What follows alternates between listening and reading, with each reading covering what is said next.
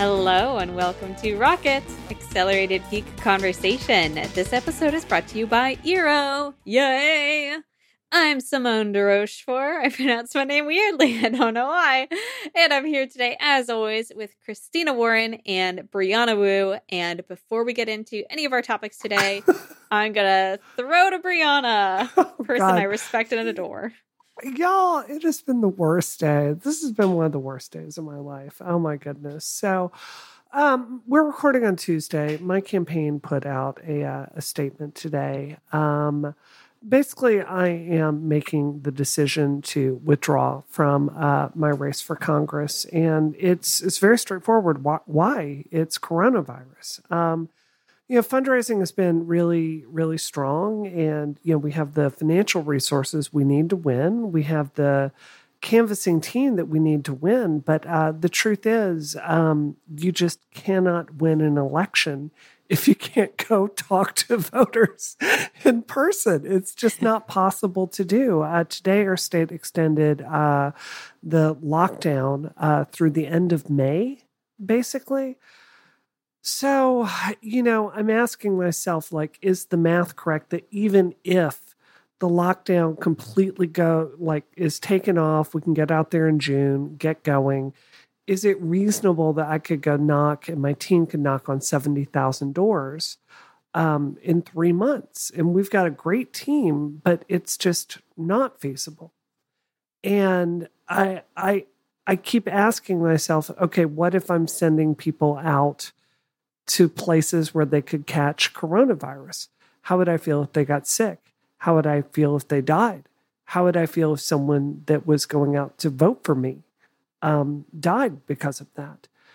So, you know, this is a decision of really putting my values into action. Um, the thing I'm proudest of in this campaign is I, I never let it change who I am. I've never made a call I am embarrassed by and I think for for for me to stay the person I am and to stay consistent with my values, I've got to let the campaign stop here. So that's what I'm deciding to do.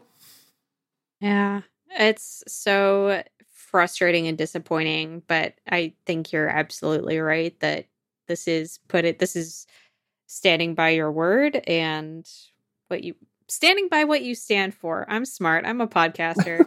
um, I'm so proud of you for getting this far and having the resources that you need to win. Yeah, yeah. I think what's hardest is, uh, you know, my opponent Lynch. Um, yeah, he just magically gets all the sig- I we could have gotten on the ballot easily, but he, he Yeah. gets all the signatures he needs to get on the ballot. How did he do that? Did he send teams out to work during coronavirus? I don't know, but I think what's frustrating about this is the people willing to do the right thing here are the ones that, by definition, are not going to get elected. And I Mhm. just, I think that's frustrating. So anyway, That's how I feel about show. so many things in this election. yes, yes, Yep. yes, true story. Yes. All right. Well, that kind of leads well into our topics today because we have some great topics. We're going to be talking about AMC and Universal feuding. We're going to be talking again about Animal Crossing. But first, we are going to be helping Brianna find a new computer because yes, but also yes, but also Brie, we want to hear your take on the new Apple Magic Keyboard for oh, the Oh, iPad. Yeah. God, top I of the want show. to tell you, it's terrible. You don't have to spend three hundred dollars. no, that's an absolute lie. It is fantastic. I've I've used my iPad sun up to sundown every day this week until the battery died. It is 10 out of 10 amazing. The keyboard's great. The Magic Trackpad is great. It is a must buy if you own an iPad, and I could not be happier with it. It's so good. I am really thinking about getting a display uh, set up in my office to use it with an external monitor because that's how good Okay. it is. Okay, so uh, help me understand this. Yeah. Why would you get an external monitor and not just use an iMac or a MacBook? But there's no reason not to, except for Apple Pencil support for SVGs. Graphic has gotten to be a pretty good thing. So the digitizer would be the only uh, reason right. to and, do and, that. And, and I guess then, like, you know, Sidecar, which is the Catalina feature that lets you use the iPad as a second screen. Um, I, I, I'm just, I'm just curious. Like, I'm not arguing with you. I just, that's an interesting take, like, to hear that you would be interested in doing that. That just, that's interesting since you have other Macs. Like, I guess I understand if people don't have Macs. with it. I'm just saying it's really, really good, and it makes like when I typed my um when I typed my uh, withdrawal letter today, I wrote it on my iPad. It was a it was Wow. very it was a joy to use. Uh, when I'm saying tweets, it's from my iPad. So I just I could not have more positive things to say about this. Typing is a joy. You'll find yourself using if your iPad has been in a drawer a lot lately. This really changes that, and it becomes. Um, do you know like when you're um, playing video games, you have YouTube going. This is Mhm. now what is sitting there as that device. Do you have any, I guess, thoughts on some of the the issues that were raised last week, like the weight of it? Yeah, the weight is it's definitely very heavy. Um, um, you know, I, I probably would not throw it in the purse. Uh, you do get used to it pretty quickly, but it's absolutely legit how heavy it is. Um, you know, as far as it tipping over in your lap, it doesn't do that. The the viewing angles are a million times better in it. That's cool. Um, yeah, do you know that, Christy? You know this feeling. Do you know when you're laying in bed and you're trying to watch something on the iPad and you can't get that keyboard to prop up at a comfortable angle to actually view it? Do you know what I'm talking about? Yeah, totally. Yeah, this gone. It's it's perfect. So, um, yeah, this is a is a fantastic device. All right, and now we've justified the title of this episode.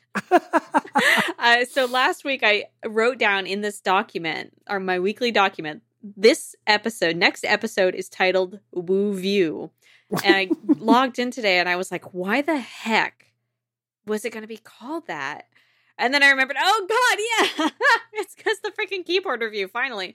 Um, anyway, thank you for that. Now, let's get into your life. You spend many, many, many hours filling your days running for election. Now you have time to fill up, and you would like to fill it with a new, powerful, powerful Macs. Is what okay, I've so written this down is where here. I need Aunt Christina to give me some help. So, Christina, can you can you help me out here?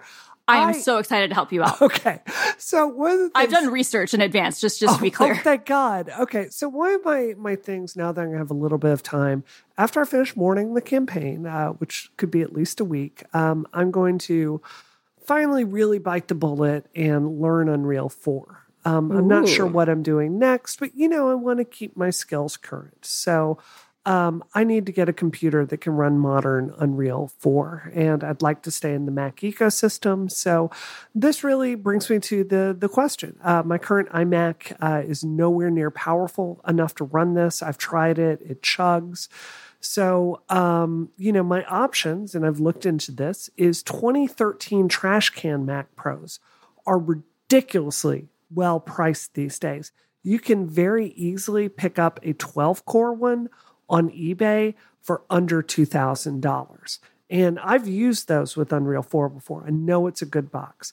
The other option is uh, uh, an iMac Pro. You have the brand new Mac Pro, and you have something like a, a Frankenstein Hackintosh. So, Christina, what did your research uncover here? Okay, so um, a Hackintosh is actually a decent option to look at, and there are a number of yeah. At this point, people have gotten the the systems down pretty well. If you go with the right sort of chipsets and you go for the right compatibility, the one thing here is you're not going to be able to use NVIDIA graphics cards, but you're not going to be able to do that on a real Mac anyway. Right. So um, uh, uh, if you're using an Intel chipset, then you're going to get a lot more compatibility with things. People have been able to get it to work uh, with AMD, but that requires some more workarounds and it's more trouble than it might be worth for, for your circumstances. What I'm going to posit to say though is that you should actually be looking at not the iMac Pro, but at the 2019 iMac um, specked out. And the Really? reason being, yes, because that can go, we'll use um, the i9, um, the Core i9, which is 8 core, 16 thread, the 9900KF. Now, that is not the fastest Intel uh, chip, that's the, the um, 9900K, but it's still very, very good. And um, although you won't be able to maybe have some of the, the thermal stuff that uh, you would have with like a Mac Pro, it's going to perform better. And in most of the benchmarks I've seen, it does perform better than the iMac Pro, which came out in, in 2017. Hmm. Um, and when I comparing the the just the, the the pure like kind of like CPU benchmarks between um, the uh, the 12 core um, uh, Xeon um, from uh, late 2013, the E5 206097 V2 versus the 9900 um, KF, the 9900 KF. So, so that would be what would be in um, the, the, the highest tier, like Mac Pro from 2013. The i9 9900 is 60% um, uh, better um, in effective um, speed, 62% better in effective speeds. And is that um, single it, core or multi core? Uh, both, actually. Okay. So, so when, when you go up to eight cores, it's 54% faster. Um, it's 60% faster at four cores. It's 65% faster at single cores. So, um, it's because it, it, it's a much newer chip. So I, I would actually say that I, the one thing I could tell you definitively would not be to buy uh, a 2013 um, Mac Pro unless we're literally talking like it's a thousand dollars. At that point, it's really? worth considering from a price performance ba- basis. But if it, but if you're spending more than a thousand dollars, I'm going to say for your purposes, no, put the money towards um, a, a, an iMac. So I'm looking here on the Apple site right now, and correct me if I'm wrong on this, but for the 27 inch non pro normal iMac, uh, the I see it comes in a eight core uh, specification, and that's the highest you can go in the normal Mac. Yes. Okay. So it's eight core, sixteen thread, but this is this is still an i nine. Right. So um so so Intel doesn't make right now like like AMD has you know like twelve core and sixteen um, core even like more consumer processors. They have twelve core anyway, the thirty nine hundred and the thirty nine fifty um, X. But um they don't ha- Intel doesn't have that right now. Intel is actually unfortunately getting their ass kicked by AMD.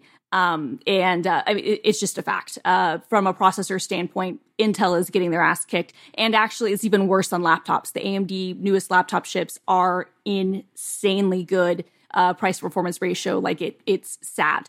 Um, uh, it, you can get like a, a five hundred dollar AMD laptop that is will perform better than than a MacBook Air um, and and almost as well as like a you know sixteen hundred dollar um, uh, Intel like Dell XPS thirteen. But anyway, um, yeah, so it, it's eight cores, but that's the first time they've ever had eight cores in the regular iMac. You right. had that option in the iMac Pro, but because Intel made um, uh, you know with the, the ninth gen, they were able to um, get the nanometer size smaller they actually this is when we saw the six core you know macbook pros and the eight core um, imacs so so so this is a big deal because like for instance the the imac that i have and I, I think that yours is a similar configuration mine is just quad core um, yeah, and, and mine is 2017 i5 POS. I think I spent okay. two thousand dollars on it. Yeah, my, mine ago. is not yeah. that. My, my, mine is mine was completely maxed out for that time. But so but mine was so it was an i7 completely maxed out um, with, with you know hyper threading, but it's still only quad core.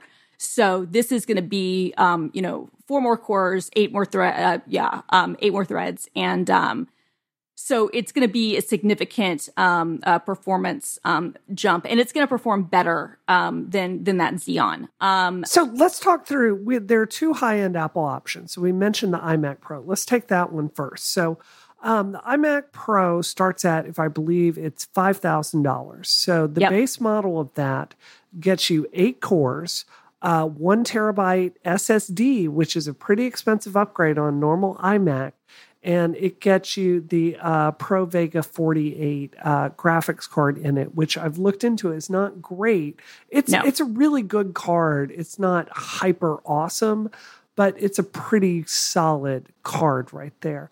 Um, so, um, and I price this out for you to get a an iMac with the same steps specs as far as RAM and SSD drive. That's four thousand dollars. Um, so it's it's it's thirty four forty nine. So you would upgrade the memory separately. Um, so if you just get it with the okay. three point six um, at ninth gen, yeah. okay, and then this buy the, that from OWC or whatever. Exactly, yeah, because yeah, yeah. this is actually a big advantage of getting an iMac versus an iMac Pro is that your RAM installation is going to be much easier. It's a door versus the ridiculous rigmarole you have to go through to upgrade RAM Oh, on I didn't um, know an this. iMac Pro. What do you have Yeah, to that- do on an iMac? you have to basically take the whole back off. Um, Really? it, yeah, yeah. They don't have a. It, it's it's um it's technically user upgradable, but it's in no way the same. Like they don't have the door anymore. It's a completely different process. Oh, So, um, uh, you know, the, the advantage is obviously you get two more um, Thunderbolt um, uh, ports, uh, Thunderbolt three ports, and it has, um, you know, uh, the, the the Xeon is going to be, you know, a, a, a workstation processor. But again, I think at this point you're comparing it. To, and that's and that's important for what I do, which involves It- it leaving is. it running at max for hours at a time, uh, You- like you're a right. light bake. That's right, huge. you're, you're you're you're right. The the only thing I'm going to push back on is that it's a 2017 Xeon Right. versus a 2019, you know, Core i9.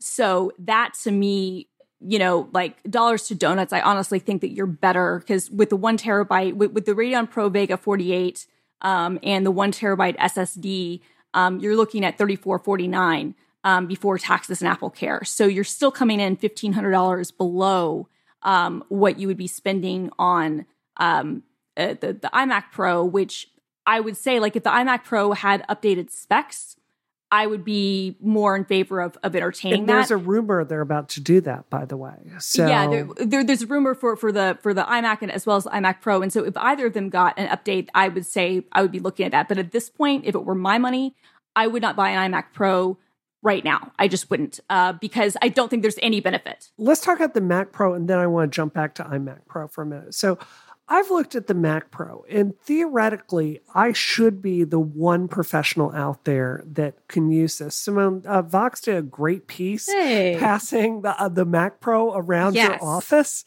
and saying, "Hey, can anyone here use this?" And the answer was no. No, and then they said, you know what? We could have just uh, recycled. I think it was uh, Dieter's piece from uh, uh, from 2013, um, reviewing the So exact same thing. So I've looked into it, and you know, it is true that um, Unreal uses the multi-core setup inside of it better. Um, there are not reports of huge performance gains for people using Unreal 4 on the Mac Pro. So um, it's a really great machine, but just spec wise, for you to get it comparable to uh, the iMac Pro, um, you're looking at like $8,000. And some of the stuff in it is like locking um, your your there's a proprietary key I have USB uh, 1.0 key I have for Hedis. Um, they actually have that port inside the machine where no one will see it, and it's all hidden around. I love those details, but you just can't justify spending eight thousand, you know, plus dollars on a computer like that. So, I mean, would you agree, Christina, that that's just not an option? Unfortunately, especially because I'd have to buy a monitor too. yeah, you well, yeah, you have to get a monitor, and it's it's not. I mean, look, I think that it's it's it's not like a bad um system if you're doing the right thing. I think the bigger problem is is like what software is, going to take advantage of it. And like that was basically the Verge's conclusion was this is a very powerful machine that none of the software we use takes advantage of. And so if you're not having software that's going to take advantage of that stuff like you know hardcore and if you're going to have to spend $8,000 to get there, I think that it's hard to make an argument that it's worth spending more than double um you know uh not be, before you even get the monitor involved um to to do that. You know what i mean? Like i think that that's Yeah. a hard thing to Yeah. to say to be totally honest. So yeah i mean it's hard. I mean i think that that obviously you can configure the um you know the uh the the imac pro um more broadly uh, in, in some cases too. But yeah i mean I, i'm still thinking the imac is, is going to be your best bang for your buck option here Before we go into the big conclusion, can I tell you guys that Yes. this episode of Rocket is brought to you by Eero? Oh my God, they're Yay. great. we love Spotty Eero. Wi-Fi is the worst. It's so frustrating. But Eero is Wi-Fi that your home deserves because you need fast, reliable Wi-Fi wherever and whenever you need it. Duh. You know why? You also deserve it. Haha. Eero blankets your entire home with the Wi-Fi reliability you want, eliminating poor coverage, dead spots, and buffering. Bye. See you never. With Eero, you'll have a consistently strong signal wherever you need it to be, including on the toilet. I they didn't put that in. I said that for no reason. And for a limited time, Eero's mesh Wi-Fi system starts at just $79. So now is the time to upgrade. Eero sets up in just minutes. It plugs right into your modem or router box, and you manage everything from a dead simple app, which even lets you pause the Wi Fi for dinner if you're that kind of person. And it also alerts you if any device attempts to join your network. Yes, we love to see that kind of security. Bree. Yes. Take it. A, give me a riff. Riff on me. Here. It's the best product ever. Period. Point blank. It's amazing. It's easy to use. It's secure. I've never had any headache whatsoever with this. It's a slam dunk. This is the Apple of Wi Fi devices, Whoa. and there's no reason not to buy one. With Eero, there'll be no more Netflix buffering in the bedroom, no more no more complaints of Xboxes with a bad signal, no more worrying that your security camera will be offline, and no more stuttering video on your conference calls, which we're all experiencing right now. I, I've been getting I, I don't know some I know some coworkers who need this. from today specifically. Eero has fixed my Wi Fi woes, so let it fix yours too. You can have this fix as soon as tomorrow. What? If you go to eero.com slash rocket and enter the code ROCKET at checkout to get free overnight shipping with your order. That's E-E-R-O dot com slash rocket, code ROCKET at checkout to get your Eero delivered with free overnight shipping. One last time to get this offer, go to eero.com slash rocket and use the code ROCKET. Thanks so much to Eero for their support of this show and Relay FM. Let's take it back to the conclusion okay, of this okay, week's just, Powerful just, Macs. what one thing I just want to say, Christina. Um, so the work I do from long experience, I've learned more cores is better. It's always better. It it is just tremendously helpful for this particular kind of work. And I'm already assuming that I'm going to have to budget um, like five, six hundred dollars down the road for an external GPU. If people don't know this, uh, if you have Thunderbolt three, um, you can plug in an external GPU box uh, yep. with modern graphics. It's very, very easy to do. You can actually feed that to go into the the iMac or the Mac Pro and have it um, like speed up uh, everything internally there. You can use it with the external monitor, and when you're using Maya, you always have two or three monitors. So I'm just assuming I'm going to have to do that down the line. I think what attracts me to the Mac Pro, um, A, if I'm honest, it's this cool black color, which I think is cool. um, but B, there are reverb versions of it on eBay that are really priced pretty well. Um, there, there are a ton of eight core versions of it, uh, 32 gigs of RAM, very comparable in spec, except for the, um, except for uh, the i9, and you can get that for about $3,200 up to $4,000. Okay. when you get to 4000 this is with, um, it's refurbished. So you get three years of Apple Care from the go. And then you're talking about a 12 core machine. So to me, I when I'm thinking like my last Mac Pro, that is a machine I've used for a decade. And it is it I've gotten every penny I want from it. So right. if I'm thinking about an investment, that kind of like 12 core machine for like $4,000, that seems like a good investment to me. If, if you could get a 12, if you could get in it, it's a 10 core, it would be 10 or 14 cores for the right, iMac 10 Pro. core. I missed that. Yeah. If you could get the 10 core for 4,000 and it would have, you know, warranty, I think that's worth looking at. As you said, you can always have the external um, GPU. And I think that at that point, you'll have the 32 gigs of RAM, and that's that's going to do um, a, a, pretty good job. So if you could find, um, you know, a refurb that that is in good shape for that, I'm I'm I'm in favor of that. If you're if you're talking about spending new, I do still think at least until we see if there is an option. Um, you know, if, if they obviously be better if they had an option. Um, if they were, you know, coming out with an update rather, not an option. If, if an updated uh, either iMac Pro or iMac came out, then that would be even better. An updated iMac Pro would be ideal. That yeah. would be that would be like kind of the perfect scenario. Otherwise, if you could find one sub four thousand dollars, I do feel like that would be probably your best bet.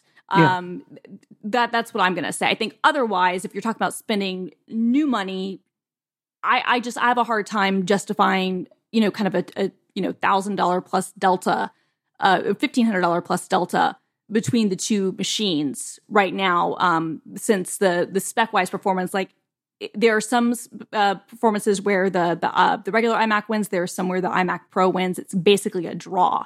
Yeah. So at that point, to me, I, I you know, I, I, look, I get the the appreciation for the color as well, but it's hard for me to say in you know uh, the the middle of 2020 buy a 2017 machine. Like that's just a hard thing to say. Yeah, you know what? I think you're right. I do.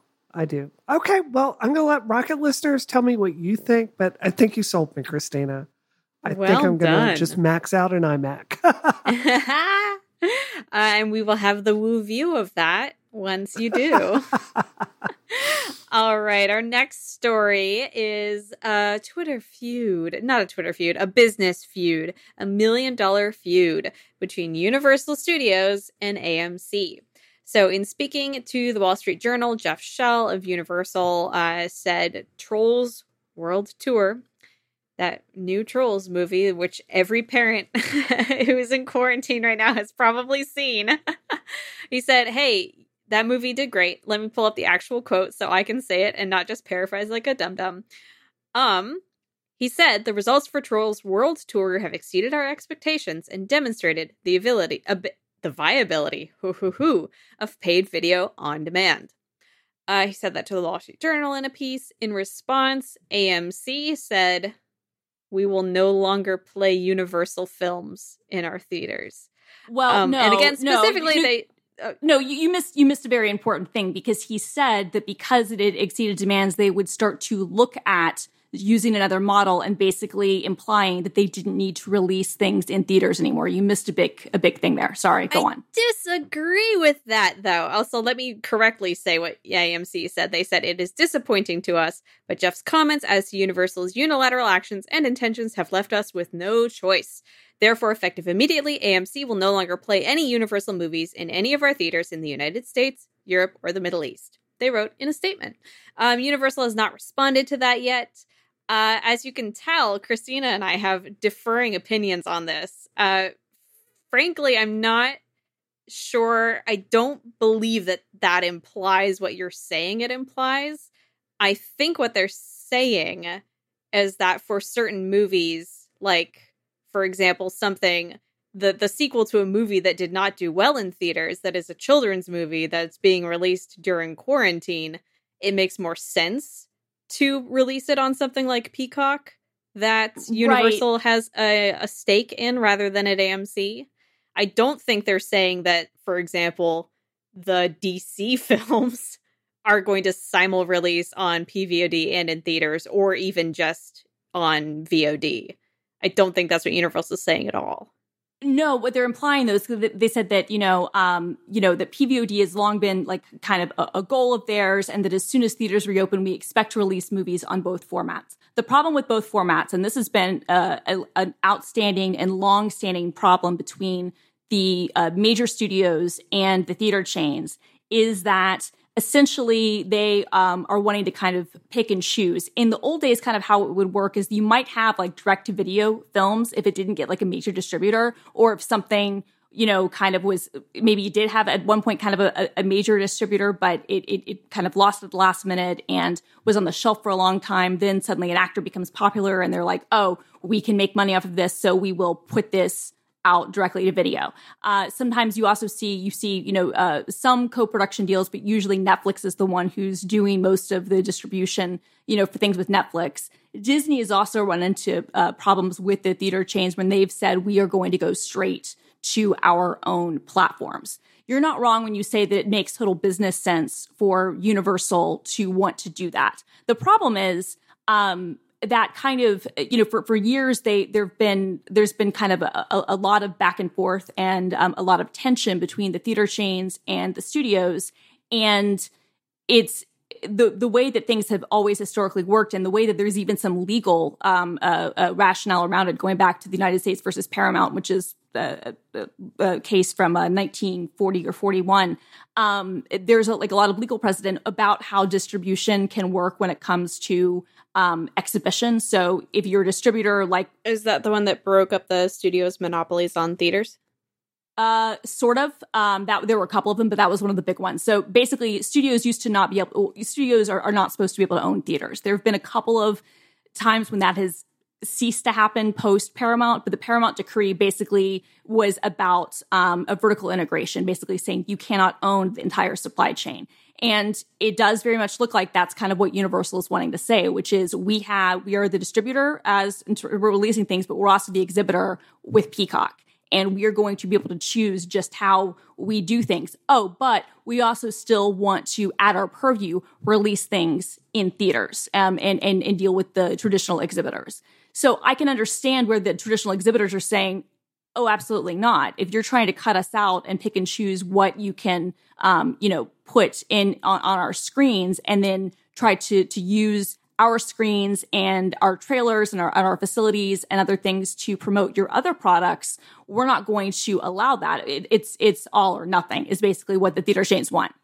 See, I don't. I really don't understand that at all because for the in this age of blockbusters, it is so, so difficult for movies that aren't of large franchises to get to get enough attention in movie theaters. Like movie theaters are suffering for reasons other than the fact that yes. studios aren't sending them enough movies. So it does not make sense to me that the movie theaters would in response to that, in AMC specifically in this situation, in response to that would say, um, okay, movies aren't doing as well in theaters as they used to, don't give us your movies. Take them away from us. Like why why would they want it, it just does not make any sense to me in any world for it, them. It's posturing. It's posturing on both sides. It's posturing on both sides. Like, let's be very clear about this. And the other thing is that I don't think. I mean, I I know you have an opinion about what Universal is trying to do here, but I really, I AMC is suffering. Obviously, I'm very very sympathetic to the fact that AMC is not making any money right now because theaters can't be open.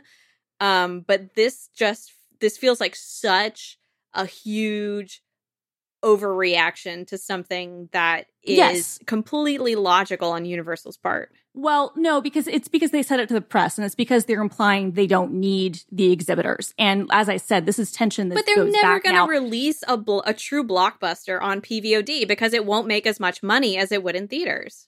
Right. Okay, but, but, but let, let me finish what I was trying to say first because this is very important.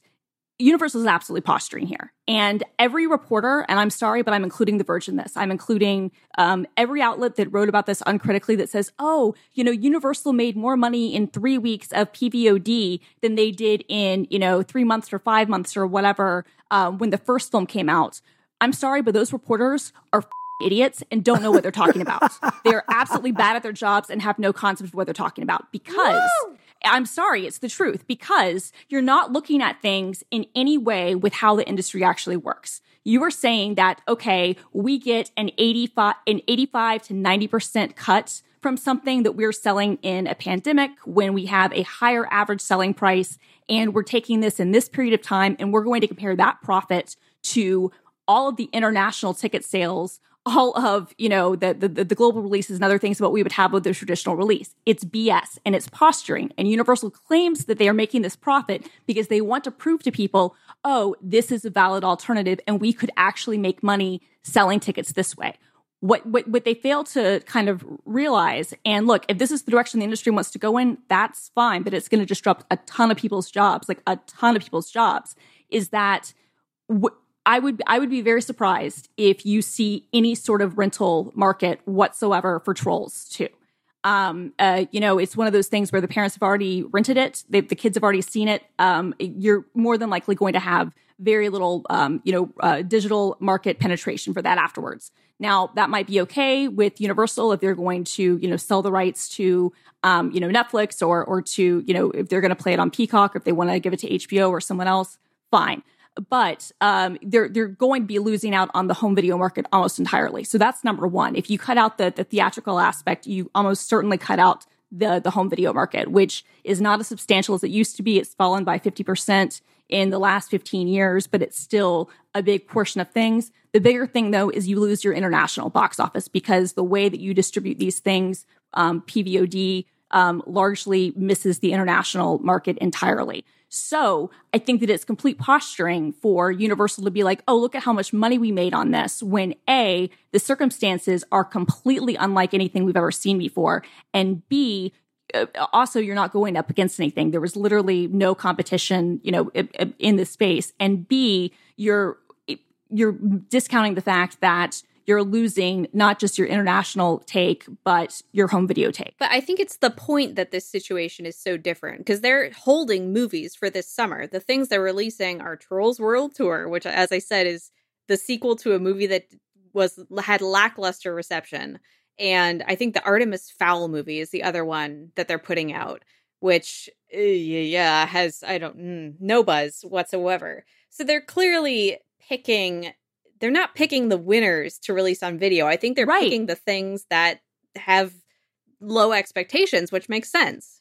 Of, of course. And all I'm going to say is I don't necessarily think that AMC is right here, but I can understand their perspective where they're saying you don't get to pick and choose. It's either all of it or none of it. You don't get but to pick why? and choose what you because legally that's how it's always been because of, because of vertical integration. I mean, this genuinely does raise very, very serious questions about does this violate the Paramount decree? Because mm-hmm. if you are saying that we can pick and choose what we distribute, which was a key part of the Paramount decree, because what used to happen was when Paramount owned their own movie theaters, they would refuse to give their films to other chains and they would also make deals that said if if you want to have your movie in you know, our um, uh, theater, then you have to pay us this sort of percentage. And we're obviously going to have better deals for our own product. But if other theater chains wanted to carry our product, then we would make less good deals and and say, okay, you can you can't show you can't show the Fast and the Furious. Uh, you can only show Trolls 2 They would kind of do the inverse, you know, to push people towards their product. So in some ways, I can totally see where AMC is like, wait a minute, you know, for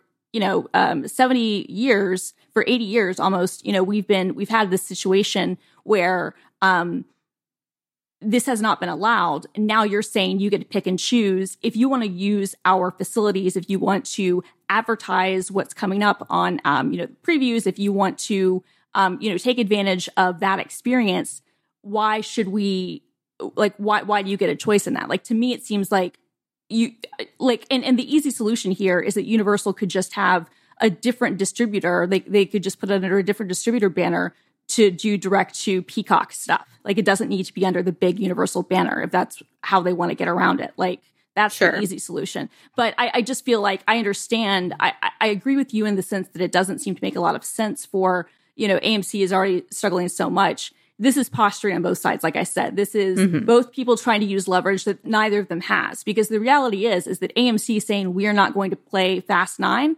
is a problem because that is at this point one of the only, you know, like whenever that comes out, I'm sure this will be resolved by then. Like I feel very strongly it will be completely mm-hmm. resolved. But you know, I mean, that's a big problem for Universal if the number one theater chain in the US and one of the bigger chains globally is saying, we're not going to play your theater, uh, your, your films in North America, the Middle East, um, or um, Europe. Like that's a big problem. That, yeah, I agree with you on the international box office stuff. I disagree on um, parents renting kids movies like Trolls 2 or buying uh, those after the fact because I think I think that's not how I, I think kids having seen Trolls 2 once and liking it, that doesn't mean they're not going to watch it again. That's not how kids watch movies. They watch movies over and over again. It's not, but but I think the difference though, and, and this is what I'll say on that, is that at this point, kids have access to so much content. They the parents can just wait it out until Trolls 2 is on Peacock or is on Netflix or is on whatever. You know what I mean? So the impetus to actually spend $20 or $15 to buy it is way, way lower. Um, and, and, and that's mm-hmm. one of the mm-hmm. reasons why digital sales have fallen substantially anyway. But I, I, really do think that it's going to be a very hard thing to say, yes, we got people to pay $20 to watch this once. We're going to be able to get them to pay another $6 to rent it or another 15 to 20 to buy it. Like that's honestly, that's not going to happen in a lot of cases, especially since, you know, those, those releases like Trolls is going to wind up on a streaming service. So, you know, it, it's not going to be, it, the Trolls 2, it's, it's not Frozen. It's not something like that where parents will buy it anyway. And in the case of Frozen, you know, Disney released that to Disney Plus early. Disney, it's interesting. They've been, they've had to be really careful about what they've said about how they'll be doing direct releases to Disney Plus because they've also run into and it hasn't got to this point because Disney owns, you know, Hollywood at this point. Um, but there has, but it has kind of come into the point where like there have been tiffs with with the major exhibitors and and with the National Association of Theater Owners where they're like, wait a minute, like again, this vertical integration thing is, is starting to make us feel weird. Like I understand your perspective 100%, and I don't necessarily disagree that it makes sense. Like, uh, look, it totally makes sense for Universal to have this bifurcated effect. But I also feel like I do get the perspective of the theater owners who are like, no, you don't get to pick and choose. It's all or nothing. And I will say, they're both posturing. They're both like neither of them really had they they need each other. Like this mm-hmm. is the this is the, the, the this is the ultimate thing. Disney, you could maybe make the argument doesn't need the theater chains. They have a direct relationship with audiences that no other studio has. Universal does not have that direct relationship. Um, and uh, they need each other. They hate each other, but they need each other. they they fight. They fight in the love hate relationship. What, I, I, said this in our group chat. I was like, my dad, my two dads are fighting. That's how I feel. I'm very upset uh, to see them fighting, but also they're going to make up. This is going to be resolved the same way that these things are always resolved, you know, but it's just, it's, I don't know, the drama is interesting. You know, Bono actually wrote With or Without You about AMC and Universal. it's so funny because it was obviously released so many years ago, but he is a very prescient man. He is. Um, can, can I say something on. about this? yes, please, no, please, please. okay, okay. Um, my my one takeaway is I agree with you, Christina. I think you're right. really? she said it all. I don't have to say anything. It's all right. uh, wow. Um, do you want to intro this next one, Brie? What's our third topic? I don't even. Oh, oh, Simone, Simone. So, so, okay, I promise we're probably not going to cover Animal Crossing again for a while. Or will we? Tom Nook goes and murders someone, but but I'm, I'm, had, I'm, not agreeing with that. First of all, okay, okay, okay. Simone had a video, amazing, amazing, amazing damn video that came out this week, where you went and talked to a professional telling you how to apply interior designing principles to your Animal Crossing home, and it's damned magical. So Thank tell you. everyone about this. Yes. Um, who I drank a bit of water, so now I have to burp, but I'm going to try not to. Um, I went and talked to Diana Budds, who's the story producer at Curbed and has written about interior and exterior uh, design uh, for many publications. And uh, we talked specifically about interior design because as I was trying to lay out my Animal Crossing house, I realized that some of the design principles that I've read about for, you know, real life seemed to apply to my house. So I decided to talk to a professional to figure out if that was true and what else I could do in my Animal Crossing home to make it look real good. Um, turns out that was totally legit and it works. And so I, I called her up on Skype and I basically asked her a bunch of questions about decorating small spaces because in Animal Crossing, you start out with a very, very just small, basically studio. Um, and then it gets slightly bigger, and then gradually you add more and more rooms to it. But those rooms are always square ish, squarish or rectangular, and they're pretty small. So I felt like those principles kind of applied across the board within the house, especially since each room kind of feels like its own world rather than part of a one big home. Um, so, like, you know, in your own home, you would be decorating to make a cohesive home that you're moving through in space. But in Animal Crossing, you're really just working with one square at a time and making a little world. So I called her up, I asked her a bunch of questions about decorating studios, and then I awkwardly flipped my laptop around, held my Switch up in front of my laptop camera, and we decorated my house together. And basically went through the, some seven, seven odd tips of interior design and it ruled.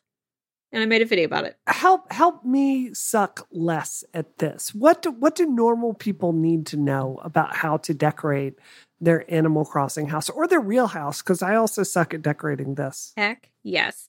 I think for me the things that made the biggest difference were not putting everything against the walls and just finding ways to make ironically smaller spaces within your small space because I think that's our instinct when we get into a room is, well, crap, all the things I own are square. They have flat edges. The wall is one big flat edge. I'd better put everything against that and then I'll have all this space.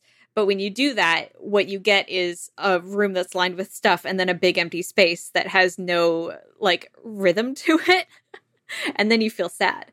Um, so the most helpful thing for me was just conceptualizing how I could pull everything out from the wall and make like little clusters of furniture, like basically scenes. Um, corresponding to different things that I would do in the home. Um, so whether that was sleeping or whether that was sitting at a desk or whether that was like a little dining room table, just how how does this space want to be used? And then I somehow making a bunch of different spaces made the entire room just feel more purposeful. Um, and that, that that to me was I think the biggest the like the biggest concrete difference that it made in the space. How did you pick all your colors? I well. this was kind of I had a peach chair that I believe a coworker gave to me. Um and it the peach chair is pink and it has green legs.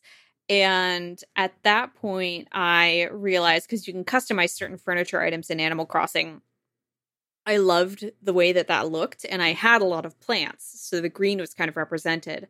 So I started I started trying to find what other pieces of furniture I could customize to be pink or um a, a warm wood basically uh, adjacent to pink um to kind of see those colors reflected throughout the space. And then then I was a coward. This is covered in the video. I had a what was it? Herringbone floor and a blue and white striped wallpaper yep that was so nice and bright. And diana saw it and she was like no. No she, no she, she, she was like jungle fever. Like she said jungle fever simone. And i said diana how did you know? Um and i pulled up my powerful jungle wall there's this jungle wallpaper in animal crossing it's one of the first wallpapers i got and it's absolutely flipping exquisite because it's just full on jungle scene with like plants and trees and all kinds of nonsense. It's so loud. And I put that up and she was like, you know what? This does make your space look better. And I was like, thank you for validating my worst aspects. That's so uh, funny. but no, I loved it though. It. I and you looked so cute I, and i loved you um using the, the different backgrounds like within um your video for yourself. Like, that was a really cute that was a really cute touch. And i've i've actually started to use some of those principles as i've been like designing um the islands uh, on my switch and the different island on my switch lite. Now did you are you really starting over on one of your islands? Is that i'm really i'm thinking happening? Of, i'm thinking about it. I, I so so so i need i need you both to tell me yay or nay. So don't do it not unless you really, really think like uh, the people on your island are jackasses. Well, like, that's kind of the thing. Yeah. I kind of, I kind of, I like some of the people, but some of the people I'm just like, I hate you so much. And now that I feel like I have like a really good like place for like where the mechanics are and how to do like layouts better, like there are so many things I would change now, knowing how the game would evolve. But the the big problem, of course, is if I start over and I like go back in time, like five weeks and then grind, like that's so much work. It is. And the people are all going to move out anyway, eventually. Right, right. See, this is how I made peace with it. First, like I made the terrible mistake of allowing uh, Beardo to come to my island. And oh. like, this smug jerk. I hate Beardo. And then eventually I came to realize that you know, Beardo is, but he's my kind of Right. and, and I embraced the Beardo. So I, I made peace with him. And maybe you could just try to understand your Animal Crossing neighbors better. I, I, I, I hate Timbra so much. She's the worst. she's the absolute worst. She's a sheep and she's terrible and I hate her and she will not leave. And she's she's snooty and which which to me is like worse than like the, the smug. Like Olaf is a total snob, but his place is fancy and he's at least kind of a dandy. And I'm like, all right, fine. You're like, you know, Olaf uh, is like, ridiculous, and I love him. That's what I'm saying. Olaf is great. Like, I'm I'm never letting Olaf leave, but like Timbra just won't get out. I don't know. I'm I'm just it's complicated. but but I have been taking your your decorating advice. Okay, so I feel like I'm hearing from both of you that it's a bad idea to start over. I think you will regret it as soon as you are faced with going through all of those cutscenes again. Yeah, that's a good point. What I was thinking about though, and I realized that this is totally cheating, but so I bought like a physical copy of the game so that I had the physical and the digital copy. And I'm hoping that I can set them up so that I can make the two things talk to each other. And if that's the case, Ooh. I would just give all of my good stuff to my other island. And then if I started over, at least I would still have like all the furniture and, you know, wallpapers and stuff that I could like yeah, grab back. You'd have it where it counts. So I don't know. I'm I'm I'm I'm still thinking about it, but now I'm I'm thinking about it less. Also, I need to make a correction because when I went on my rant about the reporters who covered the the Universal Trolls stuff uncritically, I mistakenly said The Verge um, uh, uh, covered that that way, and I just checked and, and they did not. And so my apologies to The Verge, um, who I, I think it, the, the, article might have been changed substantially, but uh, it, the the way that it was, if I read it, either it did not exist or it was changed substantially. In any event, I was wrong. I apologize. The Verge was not one of those outlets who reported completely uncritically on um, uh, Trolls' box office or not box office, but PVOD, um, uh, you know, take without any sort of criticism, being like, "Oh, this is so great. Many, many places did, and those are the people who yeah, are bad real at what they heated do. about trolls here. Yeah, for real. So I just wanted to just point that out. I I, I don't want it to. I didn't want to have you know be on record as being incorrect. So sorry. Uh, all right. Wow, that was our dessert. Brianna, what are you up to this week? Cheetos. Cheetos. Cheetos and Far Cry. Cheetos. Oh, how could you? no, really, I'm I'm going to gorge on video games like like like I'm, I'm Tom Hanks coming off that island and oh Castaway. Oh like I'm just gonna I'm just gonna play as much as I want, and it's gonna be great. And honestly, I'm gonna try to you know it's it's tempting to just jump into new projects or whatever. I'm gonna spend some time and get my head on straight. This is three years of my life, and you know mm-hmm. um, I think it's appropriate appropriate to spend some time mourning that. Yeah, so I agree. Christina, what are you up to this week? Uh, well, first, Bree, take all the time you need to to mourn and to refresh and recover, and we love you and we support you, oh. and and genuinely, like you're the best, and so my thoughts are are with you, and like take all the time you need, whatever you need. If you need to take time off this show, whatever, like we got you. Um, and as for me, I'm I, I've been running into tech problems like no tomorrow. I'm hating computers right now, so I'm trying to figure that out. I'm still doing the work from home thing. I finally ordered another camera, which I should get on Friday. So I got a, a Sony A6400, which is complete overkill for what I need, but it was just difficult for me to justify. Like I was like, if I'm already going to go in this much, I should go ahead and just you know get the better option that I can I can have for you know uh, a number of years without having to to upgrade anything. And so this way, I should at least be able to, to stream from that camera without things overheating like they do on my RX 100 Mark V A. And so uh, I have to clean my office. My office is ridiculous. Um, it's it's very stressful. So i am dealing with computer tech issues and uh, trying to to set things up issues and and um, oh, uh, Microsoft Build is going to be online uh, May um, uh, uh, nineteenth through the twenty first. So uh, that's going to be a fun thing, and I'm going to be hosting Build Live like I have in the past, but this time we will be doing it, um, you know, uh, remotely. We will be doing it. Um, I, I, think from the studio will be social distancing, you know, but um, from a production standpoint, it's not one of those things we can really do from home. So there's a whole bunch of stuff that's going into um, getting Microsoft Build ready. So people, if you're interested in, in attending, its uh, registration information will be up um, soon and uh, it'll be free. So, yay. Yay. Um, keep us posted on those dates. And for me, I'm just going to continue working from home. I'm editing another video right now. I'm learning a lot about uh, the working with a, an at home green screen, which is very, very fun. For yes, same. It me. is fun. No, yeah. it's it, the lighting. lighting is a is a is is the most oh. fun part. Yes, yep. it's definitely the best part of it. Um, and then fixing your lighting in post is the second best part of it. That's what I like about it the most. Um, but it's getting better all the time. Um, hey, wow. Thank you for listening to this episode of Rockets. If you liked it, please do hop on Apple Podcasts and give us a review. I super appreciate everyone who's done that. And we'll be back with you, of course, next week. This episode of Rocket, yeah, I can find me online. Wow, I'm online, Go, guys.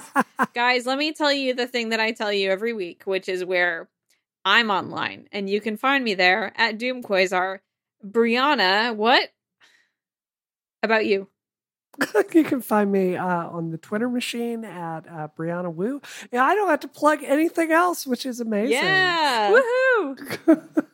and Christina, what about you? Uh, you can find me on uh, Twitter at film underscore girl, uh, Instagram the same place. But honestly, I'm not using Instagram because I don't always wear makeup or put on clothes, and so yeah, no one does that makes, anymore.